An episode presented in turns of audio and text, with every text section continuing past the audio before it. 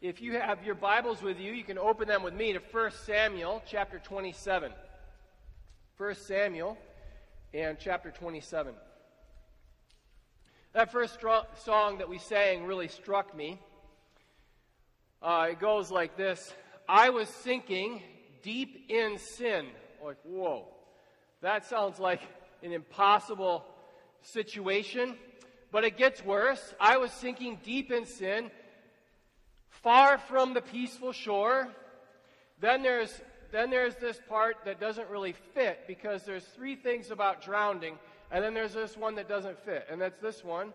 Deeply stained within, very deeply stained within. Like, this is how bad the situation, situation is.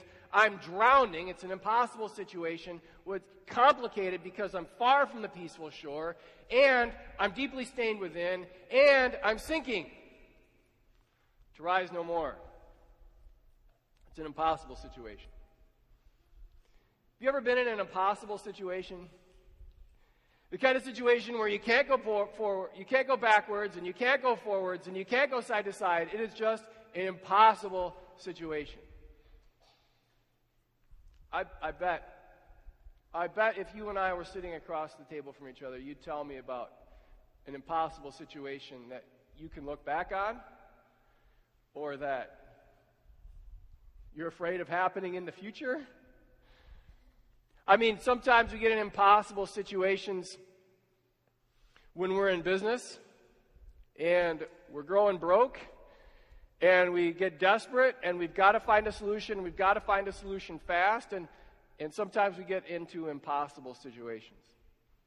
Sometimes we get in impossible situations with our friends, high school and middle school and even as adults, sometimes we get ourselves into impossible situations. Sometimes we have impossible situations when it comes to our health. But let me tell you, what we're going to look at today is how to make an impossible situation worse.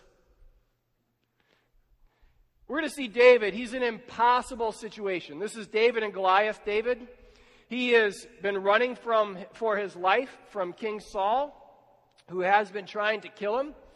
And David has already, by the way, killed Goliath, and David has already been anointed king. David has already been exalted above his brothers. He's already been like this combination rock star war hero where he's the king's musician, but he's also a war hero that goes out and kills Philistines. He's earned his way into the royal family.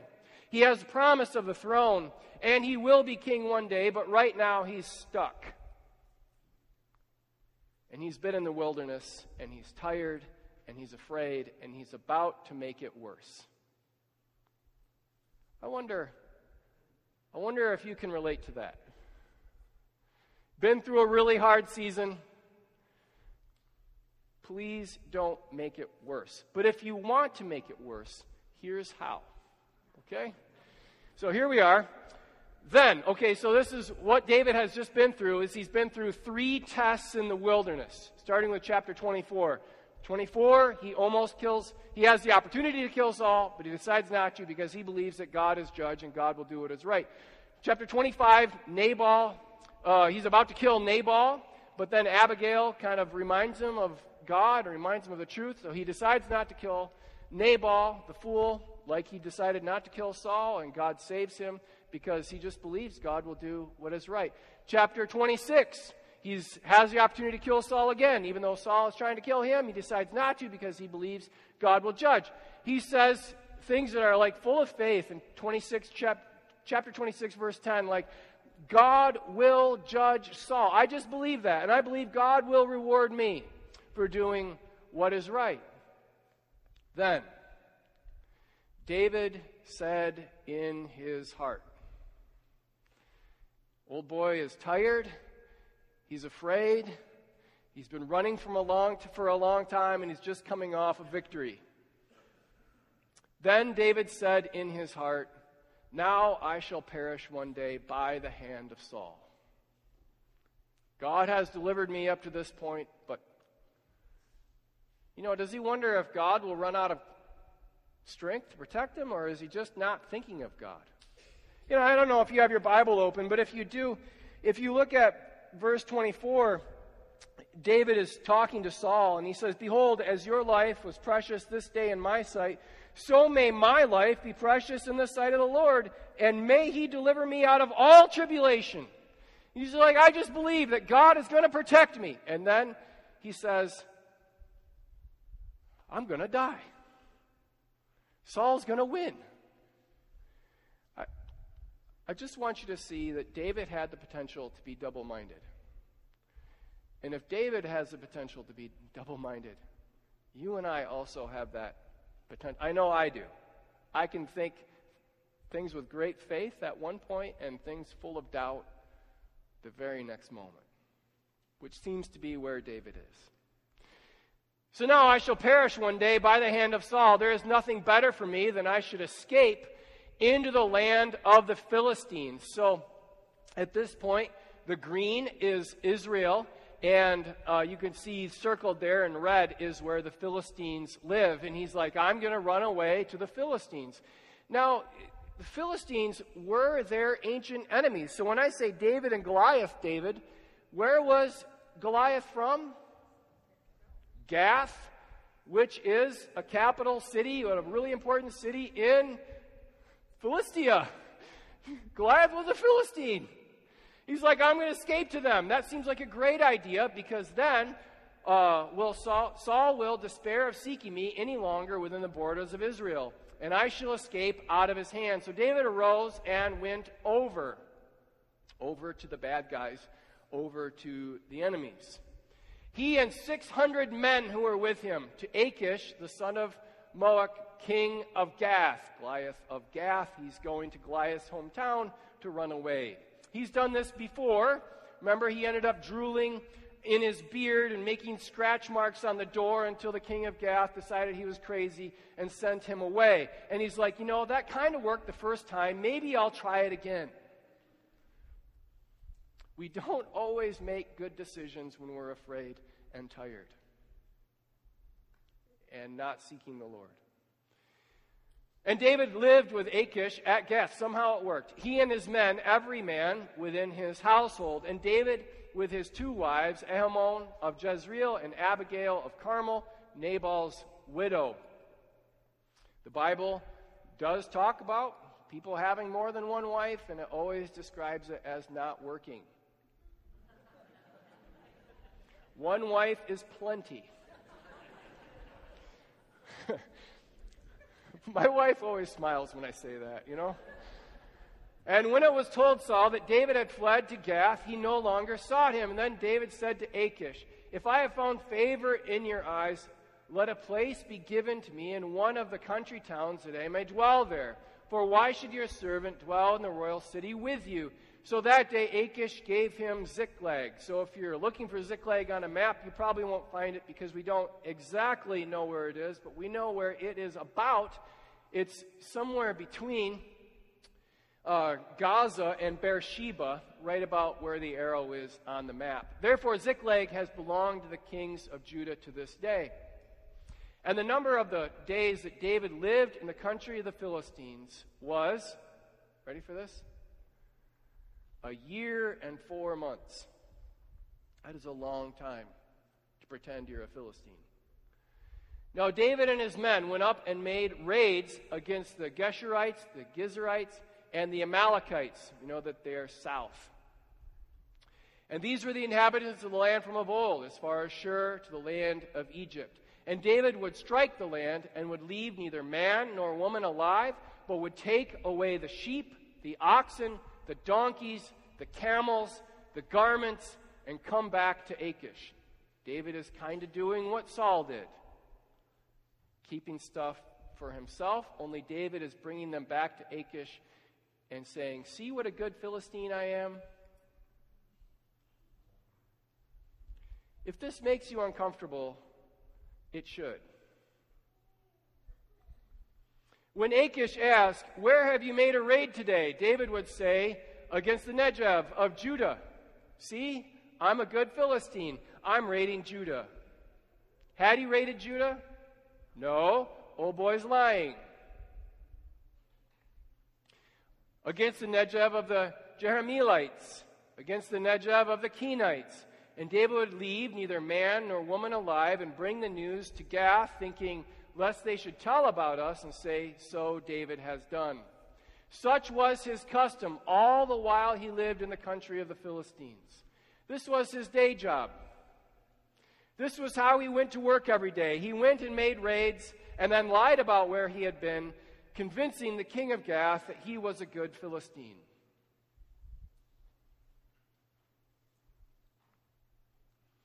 And Achish trusted David. The king of Gath, the big mucky muck Philistine, trusted David. David was really, really good at living a double life. Thinking, he has made himself an utter stench to his people Israel. Therefore, he shall always be my servant. In those days, the Philistines gathered their forces for war. Whoa. What are those next four words? To fight against Israel. Whoa. David is pretending to be a Philistine, and he is about to. What's David going to do now? Either he fights with the Philistines and has to kill his own people, or he outs himself and says, I'm really not a Philistine. I'm really still an Israelite. And then they kill him. What's he going to do? This is an impossible situation, and he's made it, he's made it worse. And Achish said to David, Understand that you and your men are to go out with me in the army. You're going to fight right alongside me. Me, the king of the bad guys, and you, you're going to fight right alongside me. David said to Achish, Very well, you shall know what your servant can do. It's kind of, kind of like, what on earth does that mean? You'll see how good a fighter I am. Is David still thinking that he's going to, in the middle of the battle, turn on him? Or is David thinking, you'll, you'll see me fight like I've never fought? What, what does this mean?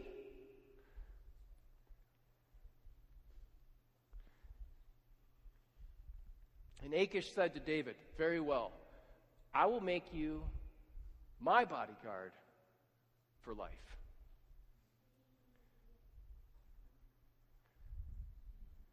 David has taken an impossible situation, running away from Saul, and really made it worse, going over to the Philistines.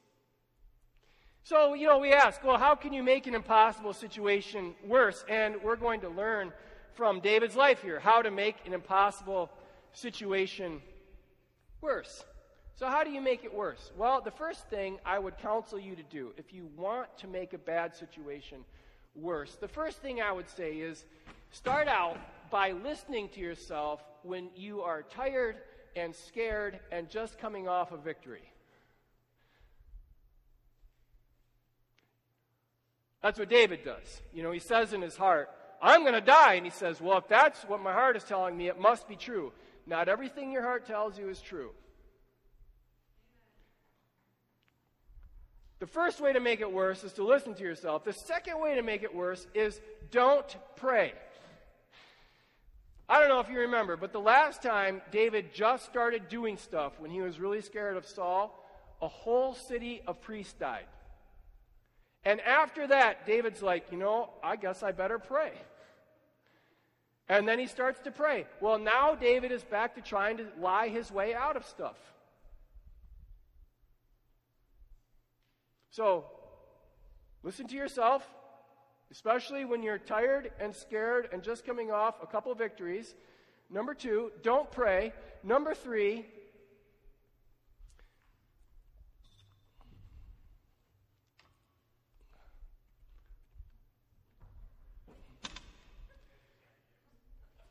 Those of you who lift weights, do you see a problem with this? Out of balance. One of these is not like the other. Here's the thing why is this a bad idea? Well, for a lot of reasons, it's a bad idea. But see, you, you wouldn't ever lift like this because of what Damien said. It's just completely out of balance. It's just not going to work. There's just so many reasons. This is just not going to work. See, in the Bible, the term for this would be unequally yoked. David and Achish are unequally yoked. David can't be the bodyguard of the Philistine king because David is destined to be the king of Israel. It's just not going to work. One of these is not like the other. It can't work. God has not called David to be the bodyguard of the of Achish. That's not what God has called him to be or do. So it's not going to work. David has put himself in an impossible situation where it cannot last forever. He can't always be Achish's bodyguard. It can't last. Kind of like if you were to yoke weights like this, it can't last. You can't go on like this forever. And if you're looking at, if listen, listen, if you're wondering how to make a bad situation work, worse, if you're wondering how to make a bad situation worse, number one, listen to yourself. Number two, don't pray. Number three, live a double life. This is what David is doing with Achish. He's living a double life, pretending to be something that he's absolutely not. and it won't work. It, it can't stay like this. I have to think David ends up in a place, or at least he will. Maybe he's not yet. I, I still think David is really full of himself, still trusting in himself. But David will eventually be in a place where he says something like, How did I get here? I never thought I would be here. I never thought I'd be the bodyguard of the king of Gath. How did I get here? I never thought I'd be here. Have you ever said anything like that? How did I get here? I never thought I'd be here. I can't stay here. What's still true about God, though, when you're in an impossible situation?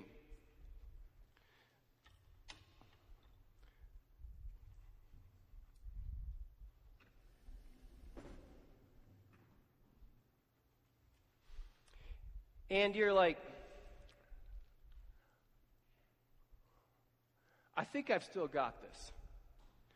The, the, thing that I, the thing that I want you to know first would be that God will let you live a double life for a while. This is what God allowed David to do. He allowed David to live this double life for a while. It reminds me of the parable of the prodigal son, where the prodigal son asks his dad for his inheritance early, and the dad gives him his inheritance, and then the prodigal son just goes off to a far country, and, and the father allows his son to go to a far country so that he can eventually have his son's heart back. And I, I just want you to know God will let you like, He'll give you the rope, He'll let you run. I used to, I mean, I, maybe I've told you the story before, but my brother in law is a police officer, and um, there'd be times when he's chasing guys. And uh, one time he was telling me about this guy he was chasing that was way bigger than him. Way bigger than him. And so he's chasing him. They jump this fence. Jeff jumps it faster. They're sitting there, they're ready to fight, and Jeff's like, I just know if I fight him now, it's going to go bad. So Jeff's like, go ahead and run. So the guy's like, okay. So the guy takes off and runs. Because Jeff knows that Jeff can run longer and farther. And Jeff, you know, Jeff knows that this guy's going to get tired and then he can win. Jeff just lets the guy wear himself out, and then he puts him in handcuffs and calls for backup. I mean, God doesn't have to do that, but for some reason He does. He lets us run. He lets us wear ourselves out. He lets us live the lie. He lets us live the double life until, until we can't anymore.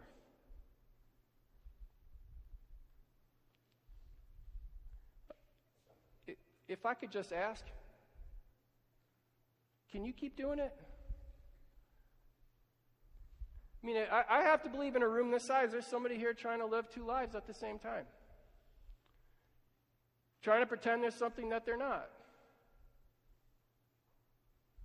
Can you keep doing that? Like, how long can you do that? I just have to, I have to think that's stressful. Always trying to cover your tracks. Always hoping nobody finds out. Always trying to make sure you got your story straight. How long, how long can you do that? Well, David could do it for more than a year. I mean, can, can, how long can you do it?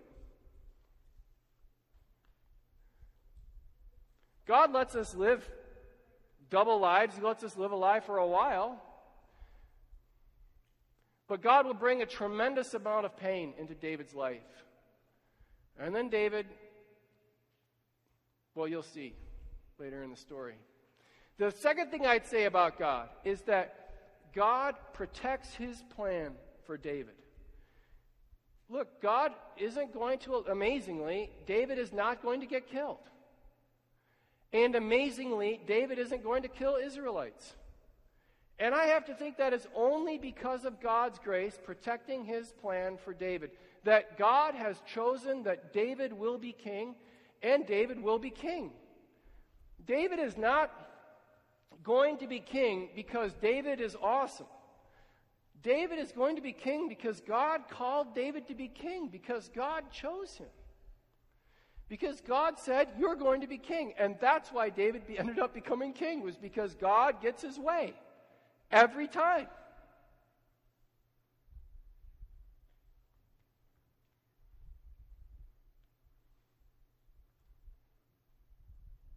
God's called you too. He picked you, called you, justifies you, sanctifies you. The day is coming when He'll glorify you.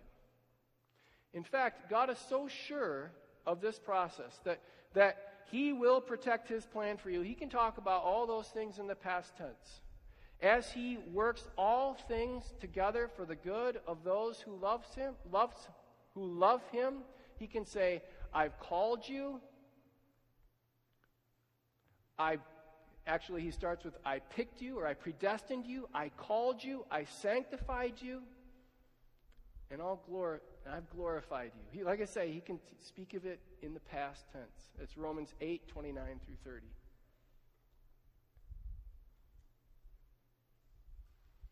God protects his plan for us.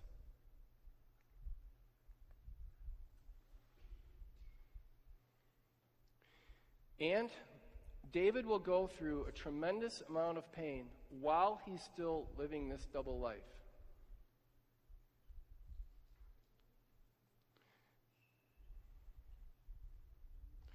And God is using that pain to help David come back to him.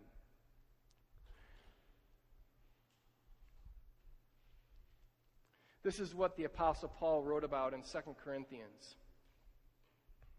As the Apostle Paul wrote about how they had gone through this tremendously hard time, this unbelievably hard time, so that they would not rely on themselves, but on God. So I'd like to read that to you from 2 Corinthians chapter 1 verse 8. For we do not want you to be unaware, brothers, of the affliction we experienced in Asia. For we were so utterly burdened beyond our strength that we despaired of life itself. He's like, this was an impossible situation. Utterly impossible. He says, We despaired of life itself. Indeed, we felt that we had received the sentence of death. He says, We were so utterly burdened that we felt like life was being crushed out of us, like this heavy weight was on us, and it was crushing the life right out of us. And he's like, We thought we were under the sentence of death. We thought it was our time to go.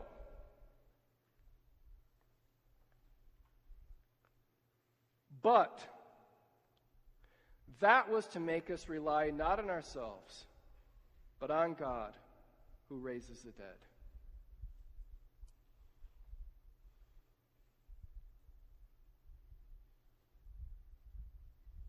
What are you going through?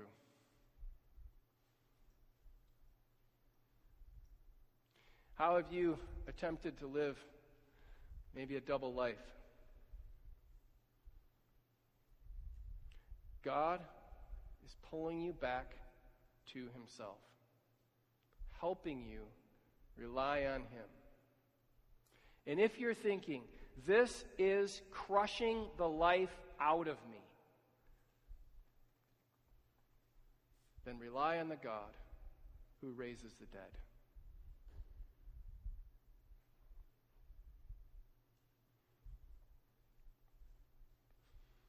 So, what should we do? Well, the first, the first thing I'd offer you is stop making it worse. If you find yourself in an impossible situation, stop making it worse. Stop relying just on yourself. And the way we rely on ourselves is we just listen to ourselves and no one else, especially God. We don't pray, and we rely on ourselves and so we do things in our own strength, which ends up meaning a lot of times we lie and live a double life. Stop making it worse. Stop relying on yourself. And turn to God. Surrender to the Lord. I mean, He, he is waiting for you. We'll see this in David's life as David is under this tremendous weight, and it's going to feel like for David what the Apostle Paul was talking about that life was being crushed out of him, that this tremendous weight was on David, and life was being crushed out of him, and he thought he was in a place where I'm just going to give you a little forewarning here. He thought his own men were going to kill him. He thought his own men were going to do what Saul was unable to do. And he relies on God. Stop making it worse and surrender to the Lord.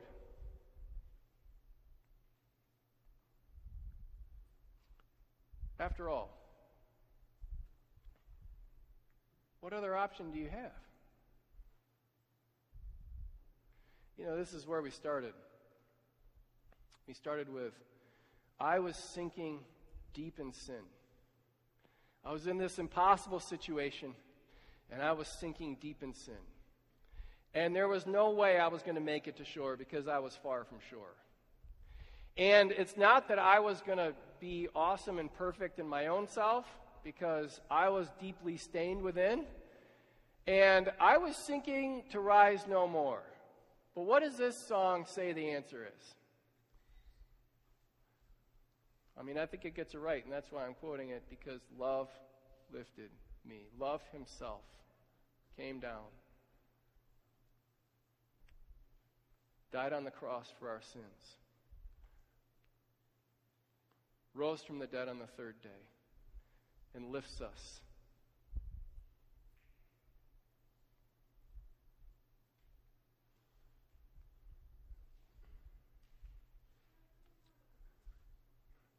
Turn to the Lord.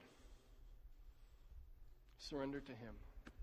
Dear Heavenly Father, Lord, I thank you that you love us with laying down your life dying on the cross sin. Lord, I thank you that we can turn to you when we're at the end of ourselves.